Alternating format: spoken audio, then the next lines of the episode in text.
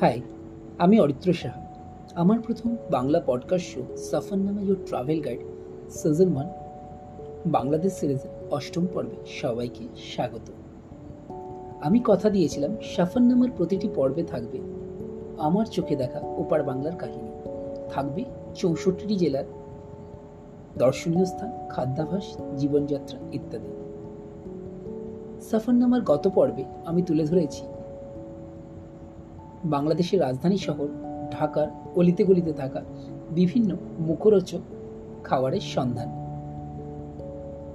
আপনি যদি ভ্রমণ প্রিয় হন, সাথে যদি খাদ্যরসিক হন, অবশ্যই ঝটপট করে শুনে ফেলুন সাফারনামার সপ্তম পর্ব, খাদ্যবিলাসী ঢাকা। আমার প্রতিটি পর্বকে এতটা ভালোবাসা দেওয়ার জন্য আমার সকল শ্রোতা বন্ধুদের জানাই অসংখ্য ধন্যবাদ। আজকে আরেকটি নতুন জেলার কাহিনী তুলে ধরব আপনাদের সাথে নাম চট্টগ্রাম। বাংলাদেশের রাজধানী শহর হিসেবে ঢাকা যেমন জনপ্রিয়, তেমনি বাংলাদেশের বাণিজ্যিক রাজধানী হিসেবে চট্টগ্রামও একটি জনপ্রিয় শহর। বাংলাদেশের দ্বিতীয় বৃহত্তম শহর হচ্ছে চট্টগ্রাম। বাংলাদেশের দক্ষিণ পূর্বাঞ্চলে অবস্থিত সামুদ্রিক বাতাসে শীতল এই শহরটি অপূর্ব প্রাকৃতিক সৌন্দর্যে ভরপুর এবং সবচাইতে ব্যস্ততম বাণিজ্যিক রাজধানী তথা আন্তর্জাতিক সমুদ্র বন্দর এই নগরীর উত্তরে রয়েছে ফেনী নদী, রয়েছে ভারতবর্ষের ত্রিপুরা রাজ্য। পূর্বে রয়েছে বান্দরবান, খাগড়াছড়ি ও রাঙামাটি ইত্যাদি পার্বত্য জেলাসমূহ। দক্ষিণে রয়েছে কক্সবাজার জেলা, পশ্চিমে নোয়াখালী ও বঙ্গোপসাগর। বারো আউলিয়ার স্মৃতিধন্য চট্টগ্রামের পূর্ব নাম ছিল ইসলামাবাদ।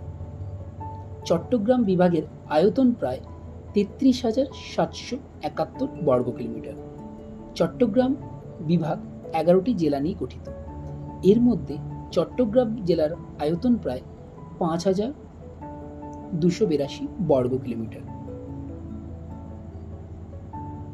মহান বিপ্লব মাস্টারদা সূর্য সেন, প্রীতিলতা ওয়াদেদার ভাষা সৈনিক প্রিন্সিপাল আবুল কাশিম, সাহিত্য বিশারদ আব্দুল করিম, আবুল ফাজল, বিনোদ বিহারী চৌধুরী, নোবেল বিজয়ী ডক্টর মোহাম্মদ ইউনিস প্রমুখ ব্যক্তির জন্ম এই জেলায়। কর্ণফুলী, হালদা, সাঙ্গু এবং মুহুরী নদী এই অঞ্চলের উল্লেখযোগ্য নদী। বিভিন্ন গুরুত্বপূর্ণ ঘটনাবহুল চট্টগ্রাম শহরটি প্রাচীনকাল থেকেই ইতিহাস সমৃদ্ধ। ঐতিহাসিকদের মতে, সম্ভবত দশম শতকে রাজা গোপীনাথ চন্দ্রের রাজত্বকালে চট্টগ্রামে আরবীয় বণিকদের আগমন ঘটেছিল এবং আরবের ভৌগোলিক বর্ণনায় সমুন্দর নামক বন্দরের উল্লেখ থেকে সেটি যে প্রাচীন চট্টগ্রাম বন্দর, সে ব্যাপারে কিন্তু ঐতিহাসিকরা যথেষ্ট সুনিশ্চিত। পরিপ্রাচক ইবন বতুতার রচনাতেও মহাসমুদ্রের তীরে অবস্থিত এক বিরাট শহর সোতকা ওয়াং নামের উল্লেখ রয়েছে। অনুমান করা হয় এটি হল অধুনা, চট্টগ্রাম।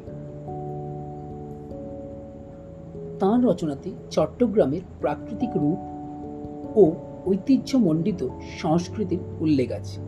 তিনি তেরোশো ছেচল্লিশ সালে চট্টগ্রামে এসেছিলেন। ছশো সাঁত্রিশ থেকে ছশো উনচল্লিশ সালে চৈনিক পরিব্রাজক হিউয়েনসাংয়ের রচনাতেও তৎকালীন চট্টগ্রামের অপরূপ প্রাকৃতিক সৌন্দর্যের বর্ণনা রয়েছে। ইতিহাস থেকে জানা যায় যে আরাকানের চন্দ্রবংশীয় রাজা সুলা তাইয়ং সন্দোয়া চট্টগ্রাম অভিযানে এসেও কোনো কারণে বাধাপ্রাপ্ত হন এবং তিনি একটি স্তম্ভ নির্মাণ করেন। সেই স্তম্ভটির গায়ে চেত তগং কথাটি লেখা হয়। কথাটির অর্থ ছিল, যুদ্ধ করা উচিত নয়। কথিত আছে, সেই থেকে এই অঞ্চলটির নাম কালক্রমে চাটিগ্রাম, চাটগাঁ, চিটাগাং থেকে চট্টগ্রাম নামে পরিচিত লাভ করে। বাইশশো নিরানব্বই সালে চট্টগ্রামে মুসলিম সাম্রাজ্য বিস্তারের আগে এদেশে বৌদ্ধ ধর্মের প্রতিপত্তি ছিল। পনেরোশো সতেরো সালে চট্টগ্রামে পর্তুগিজের আগমন ঘটে। বাণিজ্যের চাইতে জলদস্যুতায় তাদের ঝোঁক ছিল প্রবল। পনেরোশো একাশি সাল থেকে ষোলোশো ছেষট্টি সাল পর্যন্ত চট্টগ্রামে আরাকান রাজত্বকালে পর্তুগিজ দমন সম্ভব হয়। চট্টগ্রামে আরাকান রাজত্বকাল বিশেষ গুরুত্বপূর্ণ। আরাকানের ধর্ম ও সংস্কৃতি এই অঞ্চলের জনজীবনে প্রভাব বিস্তার করে। আজও এই অঞ্চলের জমির পরিমাপে মঘি কানির ব্যবহার হয়। আরাকান রাজসভায় মহাকবি আলাউল ওরেসি মাগান ঠাকুর দৌলত কাজী প্রমুখ কবিগণ বাংলা কবিতা রচনা করে প্রসিদ্ধি লাভ করেন। ষোলোশো ছেষট্টি সালে চট্টগ্রামে মুঘল শাসন প্রতিষ্ঠিত হয়। ইতিহাস খ্যাত পলাশির যুদ্ধে নবাব সিরাজদৌল্লার পরাজয়ের পর সাম্রাজ্য বিস্তারে লোভী চতুর ইংরেজগণ তৎকালীন বাংলার নবাব মীর কাসিমের কাছ থেকে বর্তমান এপার বাংলার বর্ধমান ও মেদিনীপুর এবং ওপার বাংলার চট্টগ্রামের অধিকার লাভ করে। চট্টগ্রামের আন্দরকিল্লা জামে মসজিদকে ইংরেজগণ গোলা বারুদের গুদামে পরিণত করে।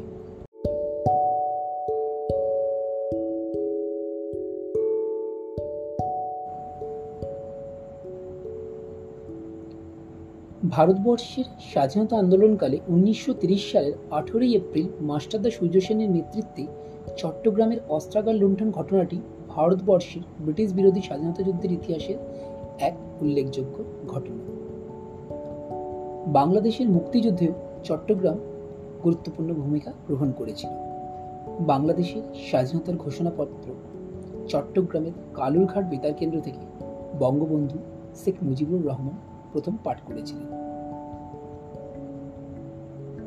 পাহাড়, সমুদ্র উপত্যকা, সবুজ প্রকৃতি ও অরণ্য শোভিত চট্টগ্রাম জেলাটি বাংলাদেশের মধ্যে শ্রেষ্ঠতম ও স্বতন্ত্র পর্যটন কেন্দ্র। চট্টগ্রাম বন্দর বিশ্বের একমাত্র প্রাকৃতিক সমুদ্র বন্দর। বাংলাদেশের সর্বমোট রপ্তানি বাণিজ্যের প্রায় পঁচাত্তর ভাগ এই বন্দরের মাধ্যমেই সম্পন্ন হয়।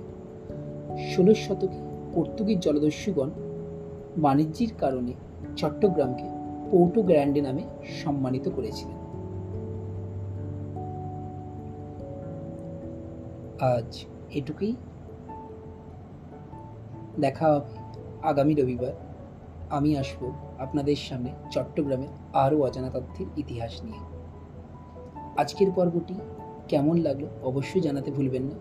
পরিবার, প্রিয়জন বন্ধু বান্ধবদের সাথে অবশ্যই পডকাস্টটিকে শেয়ার করুন। এই পর্বটিকে শেয়ার করুন। রেটিং রিভিউ দিতে অবশ্যই ভুলবেন না।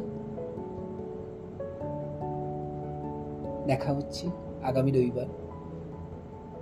আপনারা এতক্ষণ ধরে শুনছিলেন সফর নাম your travel guide season one Bangladesh series সাথে রয়েছি আমি, অরিত্র।